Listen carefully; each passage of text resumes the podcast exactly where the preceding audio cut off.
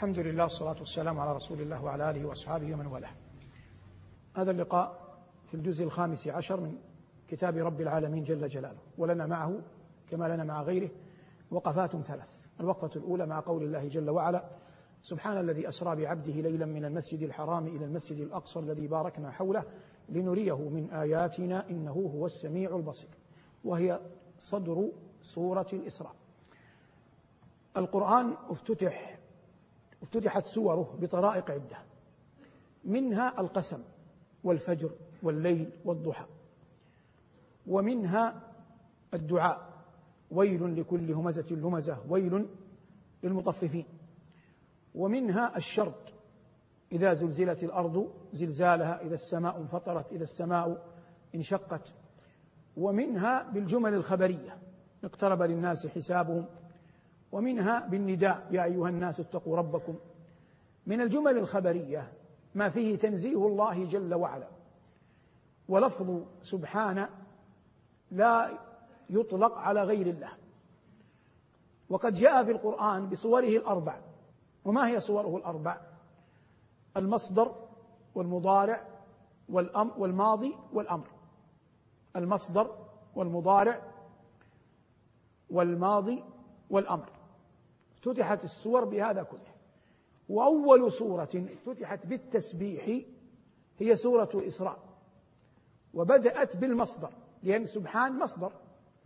وهذا يرجح قول البصريين فيما بعد أن المصدر هو الأصل لأن الخلاف في المدارس النحوية هل أيهما هو الأصل الاسم أو الفعل؟ والبصريون يرون أن المصدر هو هو الاسم. قال في ملحة الإعراب والمصدر الأصل أي أصلي لا نريد أن ندخل في عالم النحو نبقى على سبحان. فسبحان مصدر وجاء في القرآن يسبح لله. وجاء في القرآن سبح لله. وجاء في القرآن لفظ الأمر سبح باسم ربك الأعلى. كل الصور الأربعة. هنا قال الله جل وعلا سبحان الذي أسرى بعبده. فلما جاء التنزيه في الأول دل على أنك على أن القرآن يتحدث عن أمر عظيم. وأسرى أصلا في اللغة لا تفيد إلا السير ليلا لا تفيد إلا السير ليلا. ومع ذلك قال الله سبحان الذي أسرى بعبده ليلا. فإذا كانت كان الفعل أسرى لا يفيد إلا الليل. لما جيء بليل؟ قال العلماء جيء بها بلاغيا. والمقصود برهة من الليل. وقيل العكس التعظيم. أي ليل وأي وأي ليل فيه أسرى الله بنبيه وعرج به إلى سدرة المنتهى. والحق أن الآية تحتمل هذا وهذا. سبحان الذي أسرى بعبده والعبودية ذروة الشرف. ذروة الشرف عبودية الطاعة. وهي تنقسم إلى أقسام ثلاثة. عبودية قهر. وهذه كل الخلق فيها سواء. إن كل من في السماوات والأرض إلا آتي الرحمن عبدا. وعبودية رق. وهذا ما ينجم في الحروب. الحر بالحر والعبد بالعبد. وعبودية طاعة. وهذه هي التي يتنافس فيها المتنافسون. عبودية طاعة لله فيها ما يتنافس المتنافسون. وعبودية عياذا بالله طاعة لغير الله تعس عبد الدينار عبد الدرهم وما شابه ذلك. هذا المقصود به هنا العبودية الطاعة عبودية العبادة لله. والنبي صلى الله عليه وسلم في ذروتها بلا ريب. سبحان الذي أسرى بعبده ليلا من المسجد الحرام إلى المسجد الأقصى. أخذ بها بعض العلماء القائلين بأن النبي صلى الله عليه وسلم أسري به من بيت أم هاني وهذا يدل على أن مكة حرم مكة يطلق عليه أيا كان المسجد المسجد الحرام. إلى المسجد الأقصى هذا يشعر أن هناك مسجدا سيكون بينهما وقد كان وهو مسجد رسول الله صلى الله عليه وسلم. هذا الإسراء تم ليلا شق صدره صلى الله عليه وسلم وأخرج قلبه ووضع في طست من ذهب وغسل بماء زمزم وملئ إيمانا وحكمة وهذا شق آخر غير الشق في الصغر ثم جاءه جبريل بدابة يقال لها البراق فركبها ينتهي طرف حافرها حيث ينتهي طرفها حتى أناخ مطاياه عند المسجد الأقصى ربط الدابة في مقبض كان الأنبياء يربطون فيه دوابهم ثم دخل فصلى بالنبيين إماما والخبر معروف. ثم بعد أن صلى بالنبيين إماما عرج به إلى سدرة المنتهى. لقي في السماء الأولى آدم في السماء الثانية ابني الخالة يحيى بن زكريا وعيسى بن مريم في الثالثة يوسف في الرابعة إدريس في الخامسة هارون في السادسة موسى في السابعة أباه إبراهيم. وكلهم رحب به. من كان منهم في عمود نسبه قال له مرحبا بالابن الصالح والنبي الصالح. وهما اثنان آدم وإبراهيم. من كان منهم في عمود نسبه صلى الله عليه وسلم قال له مرحبا بالابن الصالح والنبي الصالح. ومن لم يكن منهم في عمود نسبه وهم الخمسة الباقون أو الستة الباقون هي وعيسى وهارون وموسى وإدريس ويوسف هؤلاء الستة كلهم قال له مرحبا بالأخ الصالح والنبي الصالح وفيه دليل على أن كلمة مرحبا من أفضل التحايا بعد السلام لأن الأنبياء قالتها للنبي صلى الله عليه وسلم. هذا الإسراء وهذا هو المعراج. الإسراء ذكر في هذه الصورة والمعراج ذكر في سورة في سورة النجم والمعراج ذكر في سورة النجم. من المسجد الحرام إلى المسجد الأقصى الذي باركنا حوله. والمسجد الحرام بني أول بيت وضع والمسجد الأقصى كان بعده بأربعين بأربعين عاما. صلاته بهم صلى الله عليه وسلم تدل على أنه أفضلهم وأولهم قدرا وإن كان آخرهم ظهورا. صلى بهم وقابلهم في السماء وهذا مشكل. لكن قال شيخ الإسلام ابن تيمية رحمه الله قال إنه عالم الأرواح لا ينطبق على عالم لا ينطبق على عالم الأجساد. وهذا غيب لا نعلم كنهه ولا كي ولا كيفيته. تجاوز صلى الله عليه وسلم إلى مستوى يسمع فيه صريف الأقلام. والله يقول ولقد رآه نزلة أخرى والمرئي هنا جبريل. وقوله جل وعلا نزلة أخرى يدل على أن هناك رؤيا سابقة وهذه كانت في الدنيا. قال الله جل وعلا في التكوير ولقد رآه بالأفق بالأفق المبين. هذه رحلة الإسراء والمعراج عموما حيث الإجمال سبحان الذي أسرى بعبده ليلا من المسجد الحرام إلى المسجد الأقصى الذي باركنا حوله. اللام لام التعليل لنريه من آياتنا. وهذا يدفع قول من قال إن النبي صلى الله عليه وسلم رأى ربه. لأن المنة برؤية الله أعظم من المنة برؤية آياته. والله قال هنا لنريه من آياتنا وقال في النجم لقد رأى من آيات ربه الكبرى. وإن كان من أجلاء السلف رحمة الله تعالى عليهم ورضي عنهم من قال بأن النبي صلى الله عليه وسلم رأى رأى ربه وأنكرته عائشة. رضوان الله تعالى على الجميع. لكن أنا أقصد الطريقة في الاستدلال. لنريه من آياتنا إنه هو هو السميع البصير. وهذا الرحلة كانت قبل الهجرة على الصحيح بثلاث سنين. وفي يومها التالي يعني في صبيحتها ظهرا جاء جبريل فعلم النبي صلى الله عليه وسلم الصلوات الخمس. فأول صلاة فرضت وصلاها النبي صلى الله عليه وسلم هي صلاة هي صلاة الظهر. قال شوقي يا أيها المصرى به جسدا إلى ما لا تنال الشمس والجوزاء يتساءلون وأنت أطهر هيكل بالروح أم بالهيكل الإسراء بهما سموت مطهرين كلاهما روح وريحانية وبهاء تغشى الغيوب من العوالم كلما طويت سماء قلدتك سماء أنت الذي نظم البرية دينه ماذا يقول وينظم الشعراء المصلحون أصابع جمعت يدا هي أنت بل أنت اليد البيضاء صلى عليك الله ما صحب الدجى حاد وحنت بالفلا وجناء واستقبل الرضوان في غرفاتهم بجنان عدن آلك السمحاء. صلوات الله وسلامه وسلامه عليه. في رحلة الإسراء فوائد جمة أعظمها أن صاحب المكان أولى بمكانه وأحق أن يستأذن عليه بدليل أن النبي وجبريل عليهما السلام استأذن خازن السماء أن تفتح لهم أبواب السماء. هذه واحدة. الثانية أنه ينبغي أن يستفيد العاقل من تجربة عاقل مثله قبله والنبي صلى الله عليه وسلم قبل قول موسى إن أمتك لن يطيقوا هذا فراجع ربك. وإني قد بلوت الناس قبلك أي جربت الناس قبلك. فقبل صلى الله عليه وسلم نصح أخيه موسى عليه السلام وما زال يتردد ثم استحيا. حتى عندما بقيت خمس قال له جبريل قال له موسى إن أمتك لن يطيقوا هذا. قال قد استحييت من ربي. فلما قال استحييت من ربي قدم النية وسكت عن اللفظ. أكرمه الله فإذا بمناد ينادي أن أتممت فريضتي ورحمت عبادي فهي خمس في العدد خمسون خمسون في الأجر. ومن هنا يفهم أن الحياء به ينال العاقل مطالبه. من رحلة الإسراء والمعراج كذلك يفهم علو مقامه صلى الله عليه وسلم. إذ جاوز سدرة المنتهى على أقوال العلماء وهو منزل شريف وموئل كريم حظي به صلوات الله وسلامه عليه. ورأى الجنة ورأى النار وعاد من ليلته إلى مكانه في بيت أم هانئ ثم أصبح يحدث الناس فصدوه. قال الله جل وعلا في الإسراء نفسها في سورة الإسراء نفسها وما جعلنا الرؤيا التي أريناك إلا فتنة للناس والشجرة الملعونة في القرآن ونخوفهم فما يزيدهم إلا طغيانا كبيرا. الشجرة الملعونة في القرآن هي شجرة الزقوم. واعترض عليها المشركون قالوا كيف كيف شجر ينبت في نار؟ هذا لا يتأتى عقلا. ونسوا أن القضية أن الله خالق الشجر وخالق وخالق النار. حرم الله على على الشجر على النار أن تأكل الشجر. هذا تخريج وهو الأظهر. تخريج آخر أن هذه الشجرة أصلا مخلوقة من من نار.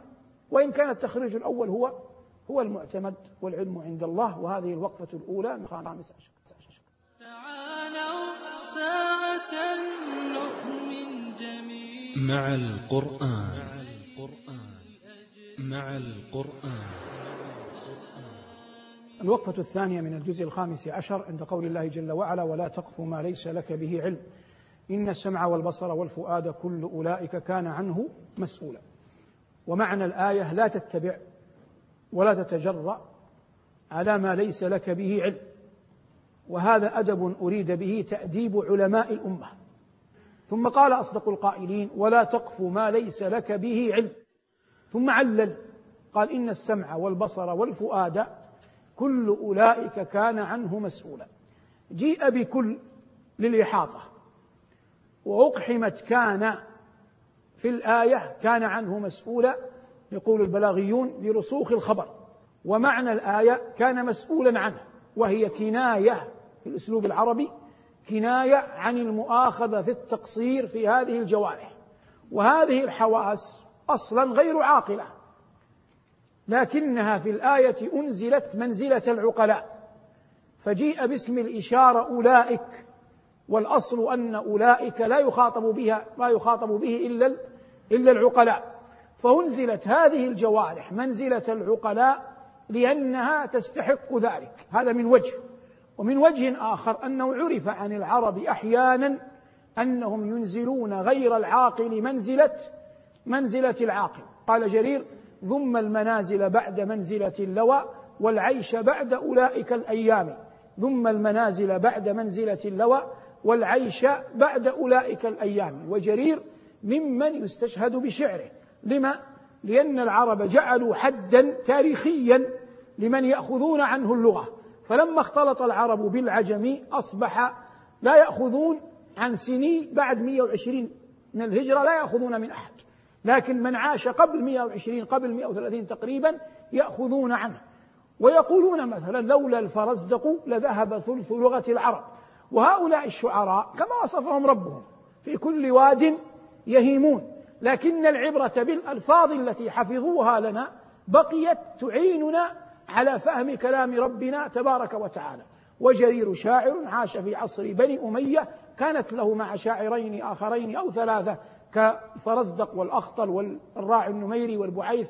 له معهم شعر يرد بعضهم على بعض. عرف في عالم في عالم الأدب باسم النقائض يقول أحدهم قصيدة يمدح بها قومه ويذم قوم صاحبه فيرد الآخر عليه على وزنها ورويها. فمثلا يقول الفرزدق أحلامنا تزن الجبال رزانة وتخالنا جنا إذا ما نجهل إنا لنضرب رأس كل قبيلة وأبوك خلف أتانه يتقمل. فيرد عليه جرير أعددت للشعراء سما ناقعا فسقيت آخرهم بكأس الأول أخزى الذي سمك السماء مجاشعا وبنى مقامك في الحضيض الأسفل. لما وضعت على الفرزدق ميسمي وضغ البعيث جدعت أنف الأخطر. إني صببت من السماء عليكم حتى اختطفتك يا فرزدق من علي. وعالم واسع بينهم لكن الأخطر كان نصرانيا فكان جرير يعيره بنصرانيته يعطى النساء مهورهن كرامة ونساء تغلب ما لهن مهور وكان قريبا من البيت الحاكم فيستغل قربه من البيت الحاكم في أنه يقهر الشعراء. لكن جريرا لما أراد أن يرد على الأخطل كان الأخطل قد عمر يعني كبر. ولهذا قال جرير لابنته أدركته وله ناب ولو أدركته وله نابان لأكلني. لكن الفرزدق والأخطل الفرزدق على وجه الخصوص يتكئ على أب وأجداد مشهورين. أما الجرير فيقولون أن رجلا سأله من أشعر الناس؟ أحيانا الجواب يكون يدل على ذكاء صاحبه. قال تريد أشعر الناس؟ قال نعم. قال هيا تعال. وأخذه بيده وأدخله خيمة. في الخيمة شاه ورجل يشرب اللبن من ضرع الشاه مباشرة. قال تدري من أشعر الناس؟ قال نعم. قال من هذا أبوه؟ هذا أبي من بخله. لا يشربها في إناء حتى لا يسمع أن أحد شخيب اللبن فيطلبه يشربه مباشرة. أشعر الناس من غلب بهذا الأب ثمانين شاعرا. من غلب بهذا الأب ثمانين شاعرا. أي أن أبي لو كان ملكا لو كان أميرا لو كان سيدا ماذا أصنع؟ إذا كان أبي هذا حاله وأنا غلبت الشعراء فكيف لو كنت ولو لو كنت يعني ابن ملك أو ابن أمير؟ وجرير هذا وهذا داخل في فهم القرآن لأنك تحتاج كثيرا إلى أن تقرأ لهم حتى تفهم كلام الله وحتى أجد عذرا لنفسي. أنا أدركته الإمام الشنقيطي رحمه الله. الإمام الشنقيطي رحمه الله لما ذهب إلى السودان أكرمه أهلها.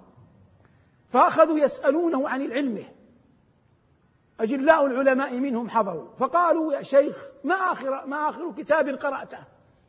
فقال رحمه الله كتاب عمر بن أبي ربيعة ديوان شعر عمر بن أبي ربيعة فذهلوا لأنهم يعرفون أن عمر شاعر غزل شاعر غزل منحط قال به أستعين على فهم كلام ربي. أنا لا أريد شعره. أعرف عمر وأعرف سيرته وأعرف حاله والله يغفر لنا وله. لست عليهم بوكيل. لكنني إذ فهمت أسلوب العرب في كلامها استعنت به على فهم كلام الله. فنحن هنا قلنا إن اللفظ أولئك لا يطلق إلا على العقلاء. لما يطلق على العقلاء؟ قلنا هذا سنن العرب في كلامها. من أين عرفنا أنه سنن العرب في كلامها؟ قلنا من قول جرير ثم المنازل بعد منزلة اللواء والعيش بعد أولئك الأيام. نعود للآية حتى لا نفرح. الآية في مجملها أعظم واعظ لمن أراد أن يفتي في دين الله. كان في العرب رجل يقال له عامر ابن الضرب العدواني. العرب إذا اختلفوا يأتون إليه يحتكمون. فيجدون عنده جوابا قبل الإسلام. فجاءه مرة ركب جماعة. فقالوا يا عامر لدينا إرث مال ونريد أن نقسمه. وأحد الورثة خنثى له آلة رجل وآلة ذكر. نعطيه على أنه أنثى أو نعطيه على أنه ذكر. قال أمهلوني. فمكثوا عنده شهرا ينحر لهم ويطعمهم وليس عنده جواب. كان عنده جارية ترعى له الغنم اسمها سخيلة. فكان كل يوم يعنفها لكسلها تخرج متأخرة وتعود مبكرة. فذات يوم قالت له إن أضيافك أكلوا طعامك. يعني ما بقي لك شيء كلهم تذبح لهم. فما خبرهم ما سؤالهم فسخر منها وطردها. فجاءته مرة ثانية تلح عليه فلما ألحت عليه كمدا قال لها هذا خبرهم كذا وكذا وكذا. قالت أين أنت يا عامر؟ أتبع الحكم المبال. فبهت. قال فرجتها عني يا سخيلة. وله أربعون يوم. قال فرجتها عني يا سخيلة. أتبع الحكم المبال إن كان يبول من آلة الذكر أعطيه نصيب الذكر. وإن كان يبول من آلة الأنثى أعطيه من نصيب الأنثى إن كان يحمل الآلتين فأصبح يكرمها ويقول فرجتها عني يا سخيلة وقضى بها. إلى الآن لا علاقة للقصة بالآية. لكن لما أدرجناها؟ لأن عالم الشام إبراهيم النخعي لما بلغه الخبر روي له قال لا إله إلا الله. رجل لا يرجو جنة ولا يخاف نارا يتوقف في مسألة أربعين يوما. فكيف بمن يفتي من غير أن يتأمل سؤال السائل؟ عامر بن الضرب في الجاهلية لا يرجو جنة ولا يخاف نارا أي جواب يقول؟ يخرجون. فمكثوا عنده أربعين يوما يطعمهم ويتكلف لهم خشية أن يقول لهم قولا غير صحيح. هذا المعنى الحقيقي الفائدة من القصة. هي المراد. وكلام الله أبلغ وأعظم وأشد أثرا من قول الله جل وعلا ولا تقف ما ليس لك به علم. إن السمع والبصر والفؤاد كل أولئك كان عنه مسؤولا. وقد قلت أنا في دروس خلت شيخنا رحمه الله جاءه وفد من الكويت يسألونه سؤالا شرعيا فأبى أن يجيب في آخر عمره فلحوا عليه فأصبح من جلسته واتكى قال قال فلان كذا وقال فلان كذا وقال فلان كذا الظاهر كانت مسألة البرلمانات وقال فلان كذا ثم وضع يده على رقبته وقال وأما أنا فلا أحمل في ذمتي شيء لا أدري ورفض أن يجيب. بل إنه في آخر عمره سأله رجل عن الطلاق. قال اسأل غيري. قال يا شيخ أجب. قال اسأل غيري. فلح السائل فسرد عليه أقوال العلماء كلها في الطلاق. وهو سريع الكلام لمن سمعه منكم. قال مالك قال الشافعي قال أبو حنيفة حجة كل فريق والآية. جلس نص ساعة يتكلم. فمعنى السائل عامي. قال يا شيخ ما فهمت ولا شيء. قال ألم أقل لك اسأل غيري ومشى ولم يجبه. أصابه الورع أشد يعني في. مع أنه في في كتابه أضواء البيان رد على أئمة. وهذه مسألة تحير وأنا ناقشت أحد شايخ في هذه المسألة لكن لم نصل إلى حل. لما الشيخ لا يجيب مشافهة مع أنه في كتابه رد على كبار الأئمة واختار أقوال صعبة ورجح. وكل من قرأ كتابه ورأى بضاعته في العلم. لكن غفر الله له ورحمه ورحم أموات المسلمين. وإلى الوقفة الثالثة إن شاء الله. تعالوا ساعة نؤمن جميل مع القرآن. مع القرآن. هذه الوقفة الثالثة من الجزء الخامس عشر. قال ربنا وهو أصدق القائلين. وترى الشمس إذا طلعت تزاور عن كهفهم ذات اليمين وإذا غربت تقرضهم ذات الشمال وهم في فجوة منه. ذلك من آيات الله من يهدي الله فهو المهتد ومن يضلل فلن تجد له وليا مرشدا إلى آخر الآيات. الآيات تتكلم عن أصحاب الكهف وتستصحب أمر عظيم. الأمر العظيم الذي يجب أن تستصحبه في التفسير هنا أنهم فتية. لما قال الله إنهم فتية عرفنا أنهم لم يجربوا أحداث الزمان ولم تعركهم الأيام ولم يتنقلوا في البلدان وأنهم ما زالوا فتية صغارا. هذا مهم. لكن لماذا حفظ حفظهم الله؟ للتوحيد الذي كان في قلوبهم. فلا يوجد حافظ بقدر الله أعظم من توحيد الله جل وعلا. ولهذا إبراهيم لما تنقل في البلدان في الشام والعراق ومصر ورأى الأمم كيف تعبد غير الله فتهلك.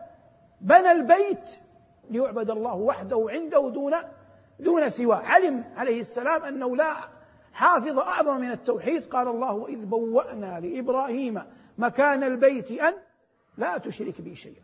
هذه مهم استصحابها. من هنا نأتي إلى قول الله جل وعلا وترى الشمس إذا طلعت. تزاوروا عن كافهم تزاور بمعنى تميل. قال عنترة فازور من وقع القنا بلبانه ازور بمعنى مال أنت تقول أنا أذهب لزيارة الشيخ يوسف. يعني أصلا ليس هو في بيتي لكنني أميل عليه. هذا معنى الإزورار. يقول ربنا وترى الشمس إذا طلعت تزاوروا عن كهفهم ذات اليمين وإذا غربت تقرضهم ذات الشمال وهم في فجوة منه. السؤال فتحة الكهف من جهة تصبح الشمس بدهيا بالطريقة هذه أم أن الشمس الأصل أنها لا بد أن تمر عليهم وآية من الله أن تميل عنهم. قول الله جل وعلا ذلك من آيات الله دليل على على الرأي الآخر. من يهدي الله فهو المهتد ومن يضلل فلن تجد له وليا مرشدا. ثم قال وتحسبهم أيقاظا وهم رقود. الصواب أنهم كانوا يناموا مفتوحة أعينهم. وتحسبهم أيقاظا وهم رقود. ثم لما كان التوحيد في قلبهم خالصا تولى الله أمرهم. قال ربنا ونقلبهم. فأسند التقليب إلى نفسه إلى ذاته العلية. ونقلبهم ذات اليمين وذات الشمال قال العلماء حتى لا تأكل الأرضة أجسادهم. وعقلا الله جل وعلا قادر على أن يحفظ أجسادهم من غير تقليب. لكن حتى يعلم كل أحد أن لله سنن لا تتبدل ولا ولا تتغير. ونقلبهم ذات اليمين وذات الشمال وكلبهم باسط ذراعيه بالوسيط أي عند مقدمة الكهف. باسط ذراعيه بالوسيط. لو اطلعت عليهم لوليت منهم فرارا ولملئت منهم رعبا. يتعجل بعض من يفسر القرآن فيقول إن قول الله لوليت منهم فرارا ولملئت منهم رعبا. سببه أن هيئتهم تغيرت. طالت أشعارهم طالت أظفارهم انحنت ظهورهم. وهذا لا يمكن أن يقع البتة. القرآن يدل على خلافه صراحة. أين يدل القرآن على خلافه؟ أن الله قال بعدها. بعد أن قال لوليت منهم فرارا ولملئت منهم رعبا قال وكذلك بعثناهم من ماذا؟ من نومهم ليتساءلوا بينهم. هم أنفسهم. قبلها قال إنهم فتية آمنوا بربهم وزدناهم هدى. شهد الله لهم بالهدى وكمال العقل. وهنا قال ليتساءلوا بينهم. قال قائل منهم يعني وهم يتساءلون كم لبثتم؟ طرح سؤالا. من الذي سيجيب البقية؟ وكلهم الله يقول وزدناهم هدى. قال قال قائل منهم لبثنا يوما أو بعض يوم. هل يعقل؟ لو أنه طالت أشعارهم وأظفارهم وانحنت ظهورهم وتغير شعر رأسهم جرت عليهم أحكام الزمان. أن يقول أحد منهم لبثنا يوما أو بعض يوم؟ محال. لأنه ما يقال في حق أحد يوما أو بعض يوم وهو ظاهر التغير. لكن لما قال يوما أو بعض يوم عرفنا أنه لم يرى في أصحابه أي تغير ولم يروا في أصحابهم أي تغير. ثم رزقهم الله العقل ومن كمال العقل أن الإنسان لا يشغل نفسه بما قد مضى وانتهى. قالوا ربكم أعلم بما, بما لبثتم. طب ماذا تعانون؟ نعاني جوع. إذا عقلا ماذا نصنع؟ نحل إشكال الجوع الذي نعانيه. نبدأ بالقضية التي تهمنا. فابعثوا أحدكم بورقكم هذه إلى المدينة. حملهم الورق مع قولهم فلينظر أيها أزكى طعاما. يدل على أنهم من أبناء قوم من علية القوم في الغالب. فلينظر أيها أزكى طعاما. هل الزكاة هنا بمعنى غالية الثمن؟ أو الزكاة هنا بمعنى الطعام المباح أو بالزكاة هنا بمعنى الطعام الذي يغني عن الجوع. كلها محتملة. والمشهور عند العلماء أنه أتى لهم ببطيخ فسد به عطشهم عطشهم وجوعهم. فسد به عطشهم وجوعهم. فلينظر أيها أزكى طعاما فليأتكم برزق منه. ومن العقل ألا يشغب العاقل على نفسه. قال فليأتكم برزق منه وليتلطف ولا يشعرن بكم أحدا. المؤمن لا يبحث عن الفتنة لا يبحث عن مهالكه. ولهذا قال صلى الله عليه وسلم إذا سمعتم بالدجال فلا تخرجوا إليه. وقال لا تتمنوا لقاء العدو فإذا لقيتموه فاصبروا. وليتلطف ولا يشعرن بكم أحدا. إنهم هم الآن يظنون أنهم ما زالوا في نفس عام الملك وحكم الملك الذي فروا منه. إنهم إن يظهروا عليكم يرجموكم أو يعيدوكم في ملتهم ولن تفلحوا أبد إذا أبدا قال الله وكذلك أعثرنا عليهم. ليعلموا أن وعد الله حق. من أحيا هؤلاء من مرقدهم بعد أكثر من ثلاثمائة عام قرينة وعبرة أنه قادر أن يحيي الموتى في قبورهم. وعلى أن النوم أخو أخو الموت. وقد سئل نبينا صلى الله عليه وسلم أفي الجنة نوم؟ قال النوم أخو الموت. ليس في الجنة نوم. النوم أخو الموت. قال الله جل وعلا وكذلك أعثرنا عليهم ليعلموا أن وعد الله حق وأن الساعة لا ريب فيها إذ يتنازعون بينهم أمرهم. قالوا ابن عليهم بنيان ربهم أعلم بهم. قال الذين غلبوا على أمرهم لنتخذن عليهم مسجدا. وقد بينا في لقاء ماض أن الاحتجاج ببناء المساجد على على القبور بهذه الآية باطل شرعا لأن الآية ليس فيه أكثر من خبر النقل فهي متشابه القرآن والسنة فصلت لعن الله اليهود والنصارى اتخذوا قبور أنبيائهم مساجد. تقول أم المؤمنين يحذر ما يحذر ما صنعوا. لنتخذن عليهم مسجدا. سيقولون ثلاثة رابعهم كلبهم ويقولون خمسة سادسهم كلبهم ويقولون سبعة وثامنهم كلبهم. قل ربي يعلم بعدتهم ما يعلمهم إلا قليل فلا تماري فيهم إلا مراء ظاهرا ولا تستفت فيهم منهم أحدا.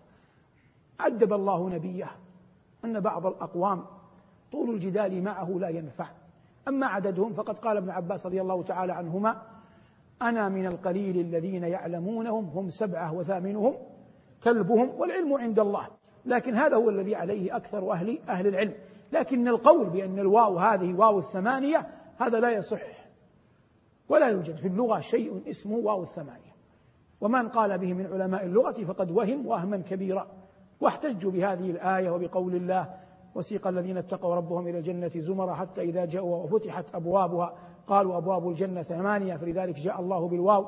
واحتجوا بقول الله جل وعلا عسى ربه إن طلقكن أن يبدلكن أن يبدله أزواجا خيرا منكن إلى أن قال في الثامنة ثيبات وأبكارا فقالوا لأن الأبكار جاءت ثامنة جاء الله بالواو إنما جاء الله بالواو للمغايرة لأن المرأة ممكن أن تكون مسلمة مؤمنة قانتة عابدة في آن واحد فلا حاجة للفاصل لكن محال أن تكون المرأة ثيبا وبكر في آن تكون ثيبا وبكرا في آن واحد فلذلك فصل بينهما بالواو بواو العطف وهو واو وهي واو تقتضي المغايرة. من اللطائف في هذا الباب أنهم يقولون إن المعتصم الخليفة العباسي كان ثامن ملوك بني العباس وحكم ثمانية سنين وثمانية أشهر وثمانية أيام ومات وعمره ثمانية وأربعون وثمانية سنين وثمانية شهور وترك ثماني بنات وثماني ذكور. فأباح دم رجل شاعر يقال له دعبل الخزاعي فدعبل هجل معتصم بكونه من الثامن. قال ملوك بني العباس في الكتب سبعة ولم تأتنا عن ثامن لهم كتب. كذلك أهل الكهف في الكهف سبعة خيار إذا عدوا وثامنهم كلب يقصد المعتصم. هذا من استخدام معاني القرآن في هجو الناس وهو مسلك غير حميد. لكن هذه من ما يقال تاريخيا في مثل هذه الآيات والعلم عند الله. صلى الله على محمد وآله والحمد لله رب العالمين. مع القرآن نحيا في سلام فخير الوقت في خير الكلام. بتفسير وأخبار حسان عن المختار نبراس الظلام. مع القرآن إحساس تسامت به الأرواح في أعلى مقام.